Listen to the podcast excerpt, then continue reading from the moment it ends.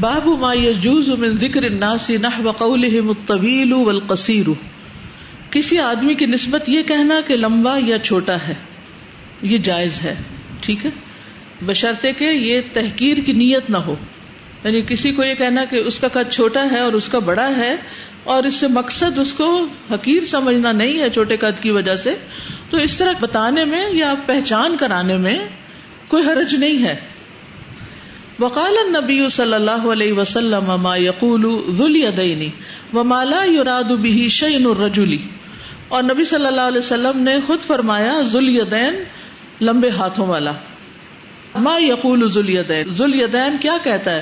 لمبے ہاتھوں والا کیا کہتا ہے؟ وما لا يراد به شيء الرجل. اور اسی طرح جس سے عیب بیان کرنا مقصود نہ ہو، شین کا مطلب عیب. یعنی کسی شخص کا ایب بیان کرنا اگر مقصود نہ ہو، تو اس کے جسم کے حوالے سے کہ اس کا قد ایسا ہے یا اس کا کوئی خاص فیچر ایسا ہے، اس کے ریفرنس سے بات کرنا جائز ہے۔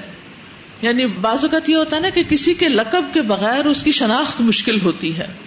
تو اگر کوئی لقب ایسا ہے کہ وہ جو فلاں لنگڑا ہے یا کبڑا ہے یا چھوٹا ہے یا لمبا ہے بہت، تو اگر اس کا ایپ بیان کرنا مقصود نہیں تو کوئی حرج نہیں، اس کا ذکر کیا جا سکتا ہے۔ لیکن یہ نہیں کہ ساتھ ہنس بھی رہے ہوں۔ وہ جو لمبا تڑنگا ہے، وہ فلانا نہیں۔ اور ہنستے ہنستے اور ساتھ ہی اندر مقصد تھوڑا سا اس کی تنقید کرنا بھی ہے، تو یہ درست نہیں۔ حد ثنا حفظ ابن عمر حد ثنا یزید ابن ابراہیم حد ثنا محمد ان ابی حریرۃ صلی بنا النبی صلی اللہ علیہ وسلم الظہر رکعتین۔ ابو حریر رضی اللہ عنہ کہتے ہیں کہ رسول اللہ صلی اللہ علیہ وسلم نے ہمیں دو رکت ظہر پڑھائی۔ ثم سلم، پھر سلام پھیر دیا۔ ثم قام الى خشبت پھر آپ ایک لکڑی کے پاس کھڑے ہو گئے۔ فی مقدم المسجد ہی مسجد کے اگلے حصے میں۔ وبدا یدہ علیہ اور اس پر اپنا ہاتھ رکھا۔ وفی القوم یوم اذن ابو بکر و عمر، اور ان دنوں لوگوں کے اندر ابو بکر اور عمر بھی تھے۔ فہابا تو وہ دونوں تھوڑا ڈرے ہوئے تھے، حیبت میں تھے، دبدبے میں تھے۔ ہوں کہ آپ صلی اللہ علیہ وسلم سے اس بارے میں بات کریں۔ سر آن اناسی اور جلد باز لوگ مسجد سے جلدی نکل گئے۔ فقال قصرت السلات کہنے لگے نماز کم ہو گئی۔ وہ فلقوں میں لوگوں میں ایک شخص وہ بھی تھا، کان نبی صلی اللہ علیہ وسلم ذلیدین، جس کو نبی صلی اللہ علیہ وسلم ذلیدین کے نام سے بلایا کرتے تھے۔ فقال، یا نبی اللہ، وہ کہنے لگا، اے اللہ کے نبی، انسیت ام قصرت؟ کیا آپ نماز بھول گئے ہیں یا نماز کم ہو گئی ہے؟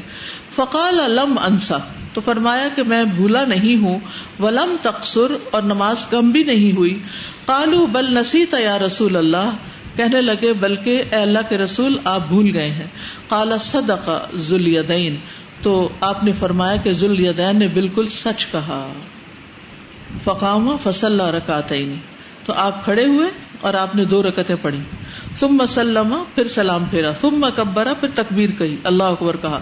فسجد مثل سجودہ۔ پھر آپ نے سجدہ کیا اپنے سجدوں کی طرح۔ او اتولا یا اس سے لمبا۔ ثم رفع راسه پھر اپنا سر اٹھایا۔ وکبر اور اللہ اکبر کہا۔ ثم وضع مثل سجودہ، پھر اپنے سجدوں کی طرح یعنی کہ سجدہ کیا۔ او اتولا یا لمبا۔ ثم رفع راسه وکبر، پھر اللہ اکبر کہہ کے سر اٹھا لیا۔ تو اس حدیث سے بہت سی باتیں ہیں سیکھنے کی۔ کہ نبی صلی اللہ علیہ وسلم پیغمبر ہونے کے ساتھ ساتھ ایک انسان بھی تھے۔ ٹھیک ہے؟ دین کے معاملے میں آپ کچھ بھولتے نہیں تھے۔ لیکن بعض اوقات کسی کام کے کرتے ہوئے کچھ بھول چوک ہو سکتی تھی۔ جیسے نماز چار کی بجائے دو رکت پڑھا دی۔ اب دو رکت پڑھائی تو کچھ لوگ تو جلدی نکل گئے اور خوشی سے کہنے لگے کہ نماز چھوٹی ہو گئی، کم ہو گئی نماز۔ اور ہم تو پڑھ کے نکل آئے، فرض کے بعد نکل گئے، کیونکہ لوگ عام طور پہ سنت وغیرہ گھر پہ بھی پڑھتے تھے۔ ابو بکر اور عمر رضی اللہ عنہ موجود تھے اس گیدرنگ میں، لیکن نبی صلی اللہ علیہ وسلم کے احترام میں انہوں نے کچھ کہا نہیں۔ لیکن ایک عام انسان ذوالدین جو تھا، اس نے اٹھ کے وہ بات کہہ دی جو دوسرے نہیں کہہ پا رہے تھے، کہ اللہ کے رسول، کیا آپ بھول گئے ہیں یا نماز چھوٹی ہو گئی ہے؟ تو آپ نے فرمایا، نہیں، بھولا بھی نہیں، نماز بھی چھوٹی نہیں۔ تو لوگوں نے پھر کہا، بل نصیتا یا رسول اللہ۔ اب یہاں آپ دیکھیں کہ سارے لوگ نبی صلی اللہ علیہ وسلم کو یاد کرا رہے ہیں۔ تبھی وہ بات ہوئی نا کہ بعض اوقات جو بزرگ ہوتا ہے، گھر میں کوئی والدہ ہوتی ہے یا کوئی عمر میں زیادہ ہو جاتا ہے، تو وہ ہمیشہ اپنی بات پہ اصرار کرنے لگتا ہے کہ نہیں، میں جو کہہ رہا ہوں، یہی طریقہ ٹھیک ہے۔ تو ضروری نہیں کہ بڑے کا طریقہ ٹھیک ہو۔ تو یہاں پر اللہ کے رسول صلی اللہ علیہ وسلم کو عرض کر رہے ہیں کہ نہیں، آپ بھول گئے ہیں۔ تو آپ نے اس کو مائنڈ نہیں کیا۔ آپ نے اس کو برا نہیں مانا۔ ان کی بات پہ یقین کر لیا۔ اور پھر آپ نے دو رکتیں اور پڑھائی اور اس کے بعد سجدہ صاحب کر لیا تو اب اس حدیث کو امام بخاری یہاں سجدہ صاحب کے طریقے کے بارے میں نہیں لائے، بلکہ اس میں یہ بتانا مقصود ہے کہ کسی شخص کو ذلیدین کہنا، لمبے ہاتھوں والا کہنا، کیا یہ درست ہے یا نہیں ہے یعنی ایسی کوئی صفت کسی کی بیان کی جائے تو کیا یہ صفت غیبت میں آئے گی، آر دلانے میں آئے گی یا اٹس اوکے okay.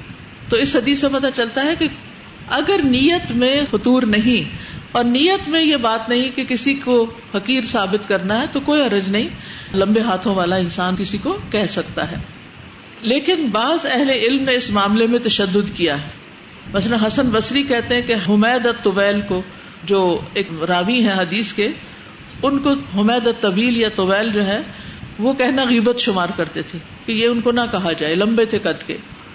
لیکن امام بخاری کہنا یہ چاہتے ہیں کہ اس میں کوئی حرج نہیں اگر کسی کا لمبا قد ہے اور اس کے لمبے قد کا ذکر کیا جائے یا اس کے ہاتھوں کا ذکر کر دیا جائے تو یہ ہبت شمار نہیں ہوگا۔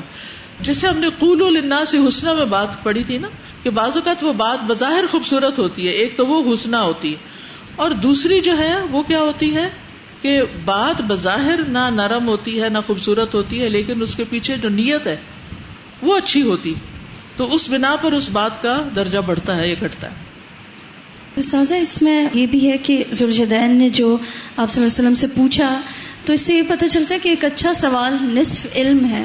وہ سجدہ صاحب کا بھی طریقہ پتہ چل گیا اور اور دوسری بات جو مجھے اچھی لگی یہاں پہ کہ اب ایک مجلس ختم ہوتی ہے تو اکثریت اٹھ کے چلے جاتے ہیں، لیکن اس کے بعد بھی جو علم دیا جاتا ہے تو وہ بھی مفید ہوتا ہے لوگوں کے لیے۔ یعنی علم کی مجالس سے بھاگنے کی فکر نہیں کرنی چاہیے۔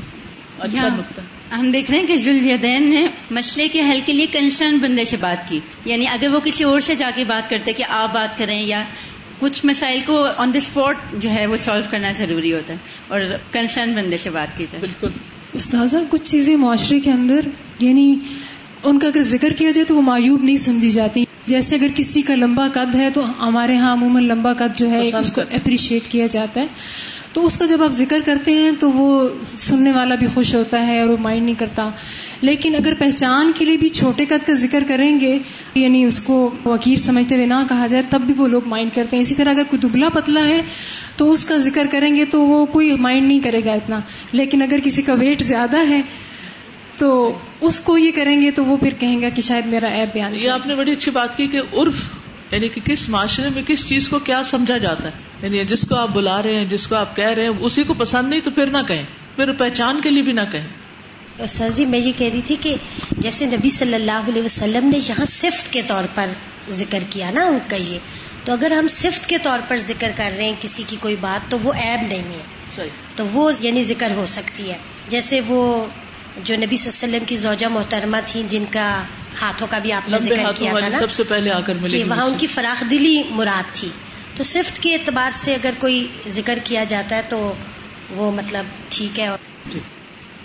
بس اس میں یہی احتیاط کرنی چاہیے کہ اگر کوئی شخص اس کو اپنے لیے پسند ہی نہ کرتا ہو چاہے اس کی وہ اچھی صفت ہو تو پھر اگر محسوس ہو کہ اس کو یہ پسند نہیں ہے تو پھر نہ ذکر کیا جائے۔ استاد جی اس میں بہت ساری باتیں ان ساری چیزوں میں سیکھنے والی ہو رہی ہیں۔ ایک تو سب سے پہلے میں وہ غصے والی بات پہ اپنی ٹپ ایک دینا چاہ رہی تھی، سب لوگوں سے شیئر کرنا چاہ رہی تھی کہ غصہ آتا ہے تو انسان کو ابرپٹلی ریئیکشن شو کرنا چاہتا ہے، کچھ کہنا چاہتا ہے۔ تو اگر وہ منہ میں روک لیں اور اپنے دماغ میں تھوڑا سا کیلکولیٹ کر لیں کہ جو آپ کہنے جا رہے ہیں وہ کتنی حد تک مفید اور اچھی بات ہے۔ تو اکثر ایسا ہوتا ہے کہ ایک منٹ کے بعد ہی اپنی بات اتنی بودی لگنے لگ جاتی ہے کہ بندہ سوچتا ہے کہ بہتر ہے کہ یہ نہ کہیں جائے۔ ایک بات۔ دوسرا یہ جو آپ صلی اللہ علیہ وسلم کا جو ریئیکشن تھا اور اس کو کو ریلیٹ کیا جائے اگر حضرت ابو ذر غفاری کا کہ انہوں نے کس طرح سے ریئیکٹ کیا یعنی مطلب یہ کہ اس سے پتہ یہ چلتا ہے کہ دونوں سیکھنے اور سکھانے والوں کا طریقہ کار اصل میں ہے جو دوسروں کو سکھا رہا ہے۔ ٹھیک ہے، شکریہ۔ استاذہ، میں نے اس سے یہ سیکھا کہ انسان کے پاس جتنا علم آتا ہے نا، تو استاد کو خوف اس کے دل میں زیادہ ہو جاتا ہے۔ اس کے سامنے بول نہیں سکتا۔ جب ہم لوگ نئے نئے آئے تھے تو میں بڑے کمنٹس دیا کرتی تھی۔ اب نہ ڈر لگنے لگتا ہے کہ پتہ نہیں مجھ سے کیسی بات نکل جائے ٹھیک ہو یا نہ ہو۔ تو اس لیے بھی حضرت عمر اور حضرت ابو بکر صدیق شاید آپ صلی اللہ علیہ وسلم کے سامنے نہیں بولے اور اس چیز کو پوائنٹ آؤٹ نہیں کیا۔ السلام علیکم۔ میں سے یہ بات کرنا چاہ رہی تھی کہ جب میں سیریس پڑھتی ہوں نا تو مجھے سب سے زیادہ خوبصورت یہ بات لگتی ہے کہ جیسے لگتا ہے میں نئے نئے ایموشنز ڈسکور کر رہی ہوں۔ مطلب جس طرح ادھر ہے کہ وہ بھول گئے پھر انہوں نے تسلیم کر لیا۔ اسی طرح سے آپ ہر جگہ مطلب ان کے ہر ایک ایک قصے میں نا آپ کو اتنے ڈفرینٹ ایموشنز پر ڈفرینٹ ریئیکشنز اور وہ سب سے زیادہ پیار اس بات پہ آتا ہے کہ آپ کو اس سے پتہ چلتا ہے وہ انسان تھے۔ آپ ان سے خود کو ریلیٹ کر سکتے ہیں اس سے اور بھی زیادہ محبت بڑھتی ہے۔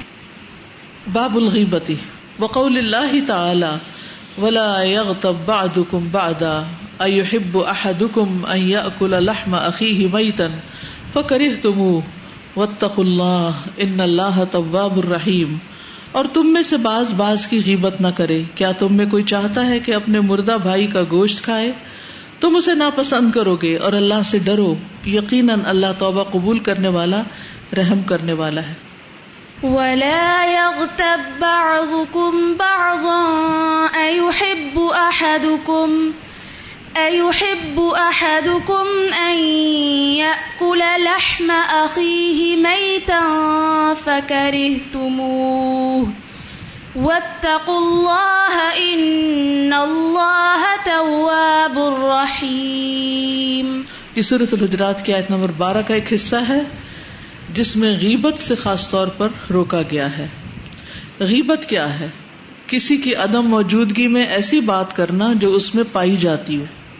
کسی کی ایبسنس میں وہ بات کرنا جو اس میں پائی جاتی ہو۔ اس طرح کہ اگر وہ بات اس کے سامنے کی جائے تو اسے ناگوار گزرے۔ اور بہتان کہتے ہیں کہ ایسی بات کسی کے بارے میں کہنا جو اس میں پائی ہی نہ جاتی اور یہ اس سے بھی بڑا جرم ہے۔ پھر چگلی ہوتی ہے کسی کے درمیان پھوٹ ڈالنے کے لیے، فساد پھیلانے کے لیے کسی کی بات کو آگے بڑھا دینا۔ اس کو عربی میں نمیما کہتے ہیں۔ تو غیبت اور چگلی انتہائی گھناؤنا جرم ہے۔ غیبت کو مردہ بھائی کا گوشت کھانے سے تشبیح دی گئی ہے۔ کیونکہ مردہ اپنا دفاع نہیں کر سکتا۔ مردے کو آپ کاٹ دیں یعنی مرے ہوئے کو مار دیں، جو مرضی کریں اس کے ساتھ، وہ آگے سے پڑا رہے گا، مار کھاتا رہے گا۔ تو اسی طرح جو شخص خود موجود نہیں، وہ اپنا دفاع نہیں کر سکتا۔ حدثنا یحییٰ حدثنا وکیع ان الاعمش۔ قال، سمعت مجاہدا يحدث عن طاووس، عن ابن عباس رضی اللہ عنہما قال، مر رسول اللہ صلی اللہ علیہ وسلم على قبرین۔ رسول اللہ صلی اللہ علیہ وسلم دو قبروں پر سے گزرے۔ فقال، تو فرمایا، انہما لا يعذبان کہ ان دونوں کو عذاب دیا جا رہا ہے۔ وما یو فی کبیر اور کسی بڑے گناہ کی وجہ سے عذاب نہیں دیا جا رہا۔ اما ہاضا جہاں تک اس کا تعلق ہے یعنی ایک قبر کی طرف اشارہ کر کے فرمایا فقان اللہ یس من بولی ہی تو یہ اپنے پیشاب کی چھینٹوں سے نہیں بچتا تھا۔ یا پیشاب کرتے وقت پردہ نہیں کرتا تھا، دونوں معنی کیے جاتے ہیں۔ وہ اما ہاضا اور جہاں تک اس کا تعلق ہے، دوسرے کا فقان یمشی بن نمیمتی تو یہ چغل خور تھا۔ چگلی لے کے چلتا پھرتا تھا۔ ثم دعا بن پھر آپ نے ایک ہری شاخ منگائی رت بن تر و تازہ فشق بثنینی تو اسے دو ٹکڑوں میں توڑا۔ فغرس اللہ حاضا واحدن و اللہ حاضا واحدن تو ان میں سے ایک ٹکڑا ایک کی قبر پر گاڑ دیا اور دوسرا دوسرے کی قبر پر۔ ثم قال، پھر فرمایا لا اللہ یخفف عنہما ما لم یئی بسا کہ جب تک یہ شاخیں سوکھ نہ جائیں، اس وقت تک شاید ان دونوں کا عذاب ہلکا رہے۔ تو اس حدیث میں غیبت اور چگلی کی مذمت بیان کی گئی ہے اور اس کی کباہت بیان کی گئی ہے اور غیبت کرنے والے کی سزا بتائی گئی ہے۔ اور وہ کیا ہے؟ عذاب قبر۔ جب غیبت کرنے کو بہت دل چاہے نا، یا غیبت میں بڑا انٹرسٹ ہو رہا ہو، تو عذاب قبر یاد کر لیا۔ اسی طرح دوسری بات یہ جو پیشاب سے نہ بچنا ہے، یہ بھی بعض لوگ واش روم کا استعمال صحیح طور پر نہیں کرتے۔ خود چھینٹوں سے نہیں بچتے، صحیح طرح دھوتے نہیں اپنے آپ کو۔ یا پھر یہ ہے کہ کموڈ سے باہر پیشاب چھوڑ دیتے ہیں جس سے دوسروں کے کپڑے ناپاک ہو جاتے ہیں اور ان کی نمازوں میں خلل پڑتا ہے۔ تو اس لیے اس معاملے میں بہت احتیاط کی ضرورت ہے کہ خود بھی طاہر رہیں اور اپنے ماحول کو بھی پاک صاف رکھیں۔ ایک اور حدیث میں آتا ہے کہ رسول اللہ صلی اللہ علیہ وسلم نے فرمایا، جب مجھے معراج کرائی گئی تو میرا گزر ایک ایسی قوم پر ہوا جن کے ناخن تانبے کے تھے اور وہ اپنے چہروں اور سینوں کو ناخنوں سے چھیل رہے تھے۔ تانبے کے ناخن، جیسے لوگوں کے بڑے ہوئے ناخن ہوتے ہیں نا، تو وہ تانبے کے اور وہ اپنے منہ کو چھیل رہے تھے اور سینے کو۔ میں نے پوچھا ہے جبریل، یہ کون لوگ ہیں؟ انہوں نے بتایا، یہ وہ ہیں جو دوسروں کا گوشت کھاتے اور ان کی عزتوں سے کھیلتے تھے۔ گناہ ہے کبیرہ ہے غیبت کرنا۔ اس پر حد تو جاری نہیں ہوتی، لیکن اس کی سزا بہت سخت ہے آخرت میں۔ اور جیسا کہ پہلے میں نے ارض کیا کہ کسی کا حقیقی ایب بیان کرنا غیبت ہے، اور کسی کی ذات کے متعلق کسی بھی طرح کا ناپسندیدہ تذکرہ کرنا، یہ سب غیبت میں شمار ہوتا ہے۔ تو جب بھی کسی کی شکایت لگانی ہو، یا کسی کی چگلی کرنی ہو، یا کسی کی غیبت کرنی ہو، تو پہلے اس کا انجام اچھی طرح سوچ لیں۔ اپنی نیت کا جائزہ لیں، اپنے طریقے کا جائزہ لیں، اپنی بات کا جائزہ لیں۔ اور سوچ سمجھ کر بات آگے کریں۔ یہ نہیں کہ بس کسی پہ غصہ آیا، یا کسی کی کوئی بات اچھی نہ لگی، یا کسی تعصب کی بنا پر بس اس کے خلاف ہو گئے۔ تو غیبت کیا ہے؟ کسی انسان کے اندر ایسی بات کا ذکر کرنا جو اس کے سامنے کیا جائے تو اس کو پسند نہ آئے۔ چاہے اس کے جسم میں ہو، یا اس کے دین میں ہو، یا اس کی دنیا میں ہو، یا اس کے نفس میں ہو، یا اس کی بناوٹ میں ہو، یا اس کے اخلاق میں ہو یا اس کے مال میں ہو یا اس کی اولاد میں ہو یا اس کے والدین میں ہو یا اس کی بیوی میں ہو یا اس کے خادم میں ہو یا اس کے لباس میں ہو اس کی چال میں ہو اس کے کسی ایکشن یا حرکت میں ہو یا اس کی مسکراہٹ میں یا اس کے گناہ میں یا اس کے غصے میں یا اس کی خوشی میں یا اس کے علاوہ کوئی ایسی چیز جو بھی کسی سے تعلق رکھتی ہو ان کے ایب نکال کے دوسروں سے ذکر کرنا، اس سے نہ ذکر کرنا جس کے اندر وہ ایب ہے، پیچھے پیچھے باتیں کرتے رہنا۔ اسی میں کسی کی نقل اتارنا بھی آ جاتا ہے۔ ایک مرتبہ حضرت عائشہ نے نبی صلی اللہ علیہ وسلم کی موجودگی میں کسی عورت کی نقل اتاری اور اس کے چھوٹے قد کا ذکر کیا ٹھگنے ہونے کا۔ تو آپ نے فرمایا، تم نے اس کی غیبت کی ہے۔ تو اس سے کیا پتا چلتا ہے کہ جسمانی کمی کمزوری کا ذکر کرنا بھی غیبت شمار ہوتا ہے۔ غیبت کرنا، مردہ بھائی کا گوشت کھانا ہے۔ عبداللہ بن مسعود کہتے ہیں کہ ہم نبی صلی اللہ علیہ وسلم کے ساتھ تھے۔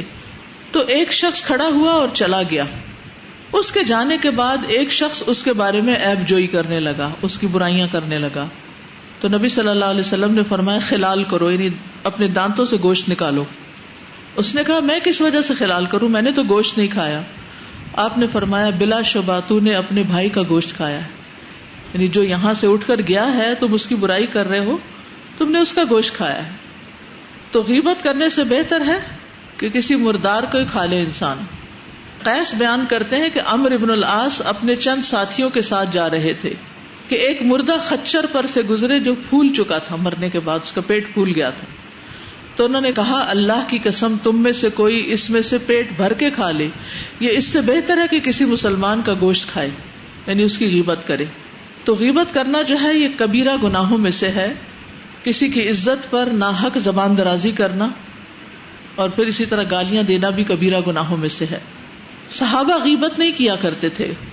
یاس بن معاویہ کہتے ہیں کہ نبی صلی اللہ علیہ وسلم کے صحابہ کے نزدیک سب سے افضل وہ تھا جو اپنے دل کو سب سے زیادہ سلامت رکھنے والا اور غیبت نہ کرنے والا تھا۔ غیبت نہ کرنا صدیقین کا اخلاق ہے۔ سہل بن عبد اللہ تستری کہتے ہیں کہ صدیقین کے اخلاق میں سے یہ ہے کہ وہ اللہ کی قسم نہیں کھاتے، نہ وہ غیبت کرتے ہیں، نہ ہی ان کے پاس غیبت کی جاتی ہے یعنی کسی اور کی یہ برائیاں وہاں نہیں ہوتی۔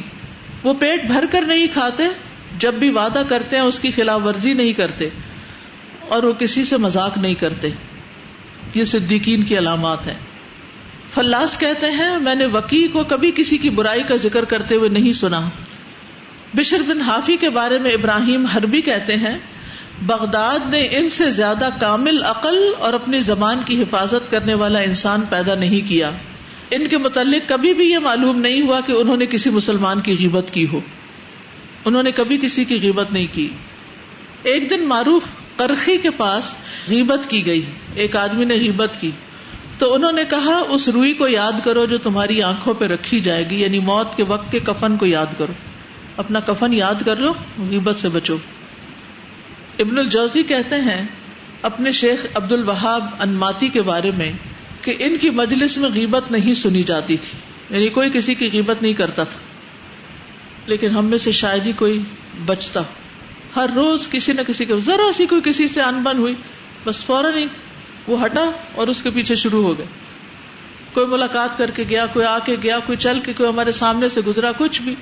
کسی کو نہیں چھوڑتے۔ ہر ایک میں ایب اور نقص نظر آتے ہیں۔ اور پھر اگر آپ کے دل میں بدگمانی گزری ہے تو اس کو دل تک ہی رکھ لیں۔ پھر آگے اس کا ذکر کرنا ضروری سمجھتے ہیں۔ مرد تبصرے نہیں کرتے عام طور پر۔ عام جیسے کوئی آیا گیا ہے، لیکن عورتیں جو ہیں وہ زیادہ اس پر بات کرتی ہیں۔ استاد، یہ جو مردار کی بات ہو رہی تھی نا، کہیں پر مردار پڑا تو وہاں سے گاڑی میں بھی گزرے نا۔ تو اتنی شدید اسمیل ہوتی ہے کہ انسان کہتا ہے جلدی سے گزرے۔ کہاں یہ کہ اترے اور پاس جائے اور اس کو سونگے اور اس کو کاٹے اور اس کو کھائے؟ جو بھی آپ نے لسٹ بتائی تھی کہ غیبت میں یہ بھی ہے کہ کسی کی نفس میں کوئی عیب ہو، کسی کی خوشی میں، کسی کے ہنسنے میں۔ تو یہ تو مطلب ہمارے بھی ہنسنے میں کوئی ایسی بات ہو سکتی ہے جو کسی دوسرے کو عجیب لگے یا وہ لگے۔ تو ہمیں یہ یاد کرنا چاہیے کہ آج ہم کسی کے غیبت کریں تو ہو سکتا ہے کہ ہماری بھی کسی ایسی بات پہ کوئی غیبت کا چانس بن جائے۔ ایک حدیث کے مفہوم میں بھی آتا ہے نا کہ صحابہ کے رام نے کہیں پہ پڑاؤ ڈالا ہوا تھا اور جب صبح ہوئی تو جب کام کا وقت آیا تو ایک شخص اٹھ کے گیا تو صحابہ نے پیچھے سے کہا جب تک اس کو کوئی کام کہا نہ جائے کرتا نہیں ہے جب تک یوں نہ کیا جائے تو ایسے کرتا نہ کھاتا تو آپ نے فرمایا کہ تم نے غیبت کی ہے۔ جبکہ ہم دیکھا جائے یعنی اللہ ہی ہمیں تو معاف کرے، یہ تو ایک بہت ہی آئینہ سے جیسے آ گیا۔ ہم سسرال والوں کی غیبت و غیبت شمار نہیں کرتے، شوہر کی غیبت و غیبت نہیں کہتے، بچوں کی غیبت غیبت نہیں ہم شمار ہوتی۔ ملازم تو خیر ہے ہی نہیں کسی اس میں کہ ان کی کبھی غیبت ہو سکتی ہے۔ تو کیسے کیسے حدیث میں ہمیں آئینہ دکھایا جاتا ہے کہ ہم کھڑے کہاں ہیں؟ کیا ہم میں سکت ہے کہ مذاب قبر سہ سکے لوگ جانے والے پہ رو رہے ہوتے ہیں اور وہ تنہا اپنی قبر میں رو رہا ہوتا ہے۔ اور بازو کا چھوٹی چھوٹی بات پہ ماں باپ کی برائیاں باہر دوستوں سے کرنا جن کا ہم پر احسان ہے ان کا احسان نہ ماننا۔ السلام علیکم۔ استاذہ کیا ایک ماں اپنی بیٹی سے ایسے کی باتیں کر سکتی ہے کہ مطلب ماں کے کہ میں اپنے دل کا بوجھ تو اپنی بیٹیوں کے ساتھ ہلکا کر سکتی ہوں نا؟ اگر کسی نے میرے ساتھ برا کیا تو۔ دیکھیے کچھ استثنائی صورتیں ہیں لیکن عام طور پر یہ ہے کہ یہ ایک عادت بن جاتی ہے۔ پہلے منفی نظر سے دیکھنا اور پھر اس کو دل میں رکھنا اور پھر اس کا ذکر کرتے رہنا اور یہ کہنا کہ وہ دل ہلکا کرے۔ اللہ کے ذکر سے دل ہلکا کرے۔ اللہ بذکر اللہ تطمئن القلوب۔ پر پھر بعض مائیں ایسے کہتی ہیں نا کہ مطلب میں اپنی بیٹی سے تو اپنے دل کا بوجھ ہلکا کر سکتی ہوں نہیں بلا ضرورت نہیں۔ کوئی بہت کسی کا کوئی حق مارا گیا ہو یا کوئی کسی کی اصلاح مقصود ہو وہ تو اور بات ہے۔ لیکن خالی باتیں کرتے چلے جانا دل ہلکا کرنے کے لیے تو یہ طریقہ ٹھیک نہیں۔ اس میں ہم نے پڑھا حدیث میں کہ آپ وسلم خود کہہ رہے ہیں کہ شاید کہ میرے لگانے سے اس کا عذاب قبر ہلکا ہو جائے۔ جبکہ آپ وسلم کی دعا سے بھی کہہ رہے ہیں کہ شاید کہ تو ہم کس بات پر یہ سوچتے ہیں کہ وہ ہمارے لیے بخشش کی دعا کر دے گا جب تک کہ ہمارے اپنے امالی درست نہ ہوں۔ پھر یہ بھی ہوتا ہے کہ بعض تو سلسلے چلتے ہیں غیبت کے۔ یعنی کسی سے چھوٹی سی انبن ہوئی تو پھر ہر روز فرض سمجھتے ہیں اس کی کوئی نہ کوئی ایب کا ذکر کرنا۔ ہر روز پھر اس میں مزید فیول ڈالتے ہیں ہر روز ہر روز۔ السلام علیکم سادہ۔ جیسے کہ حدیث میں بھی آتا ہے کہ مومن مومن کا آئینہ ہوتا ہے۔ تو اگر ہمیں کسی نے کچھ برا نظر آئے تو ہمیں چاہیے کہ ڈائریکٹلی اس کو بتائے۔ Instead of going around and telling all other people سازا میں نے یہ نوٹ کیا کہ مطلب اکثر مطلب جیسے آپ اپنی امی کے ساتھ اپنی امی کی فرینڈ کے گھر چلے جاتے ہیں تو آنٹیاں اکثر بیٹھ کے نا غیبت کرتی ہیں۔ ہمیں پتا ہوتی ہے یہ گناہ ہے لیکن ہم جان پوچھ کر پھر بھی وہی بات کرتے ہیں۔ اور جب اینڈ میں ہم اٹھنے لگتے ہیں خدافظ کرنے لگتے ہیں تو پھر بولتے ہیں سبحان اللہ موبی حمدی کا شد اللہ الہ اللہ تسلم یہ والی دعا پڑھ لیتے ہیں کہ مطلب ہمارے سارے گناہ جو ہوں گے وہ معاف ہو جائیں گے۔ اگر ان کو منع کیا جائے کہ مطلب ایک تو آپ نے گناہ کیے جان کر اور اوپر سے پھر آپ دعا اس نیت سے کر رہے ہیں کہ مطلب توبہ کے لیے تو پھر مجھے یہ بات سمجھ نہیں آتی کہ اگر ان کو بتایا جائے تو کہتے نہیں نہیں ہم پہلی شرط کیا ہے؟ کہ انسان نادم ہو جو کیا اس پہ نادم ہو اور پھر اس کو چھوڑے آئندہ نہ کرے۔ السلام علیکم۔ استاذہ موسٹلی غیبت ہم انہی لوگوں کی کرتے ہیں جن کے ساتھ ہمارا معاملہ ٹھیک نہ ہو یا ہمیں برے لگتے ہیں جو۔ تو ہم اپنی طرف سے ان کو کوئی فائدہ بھی نہیں پہنچانا چاہتے تو غیبت کرتے وقت ہم یہ سوچ سکتے ہیں کہ ہماری نہیں کیا ان کے پاس جا رہی ہیں۔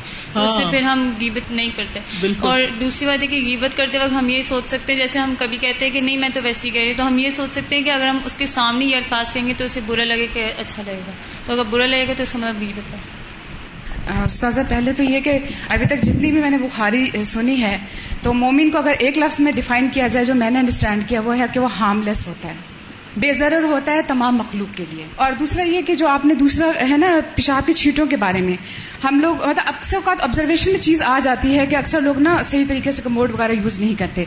پھر ٹریولنگ بھی کرنی پڑتی ہے اکثر اوقات لوگوں کی لائف اسٹائل ایسا ٹریولنگ بہت ہوتی ہے۔ ہم لوگ ایسے واش رومز یوز کرتے ہیں۔ اس کو یوز کرنے کے بعد نا دل میں اطمینان نہیں ہوتا۔ اور پھر نماز کا وقت بھی آ رہا ہوتا ہے۔ تو کیا کیا جائے ایسے موقع اس میں پھر یہ کہ نماز تو نہیں چھوڑی جا سکتی جس حال میں بھی یہ نماز ادا کر لیں۔ وہ ہو جائے گی۔ چلیے سبحان کا اللہ و بحمد کا اشد اللہ اللہ اللہ انت استخر کا و اطوب الیک. السلام علیکم و رحمۃ اللہ وبرکاتہ. بسم الله الرحمن الرحيم والعصر إن الإنسان لفي خسر. إلا الذين آمنوا وعملوا الصالحات وتواصوا بالحق وتواصوا بالصبر. اللهم صل على محمد وعلى آل محمد كما صليت على إبراهيم. وعلى آل إبراهيم إنك حميد مجيد. اللهم بارك على محمد وعلى آل محمد كما باركت على إبراهيم وعلى آل إبراهيم إنك حميد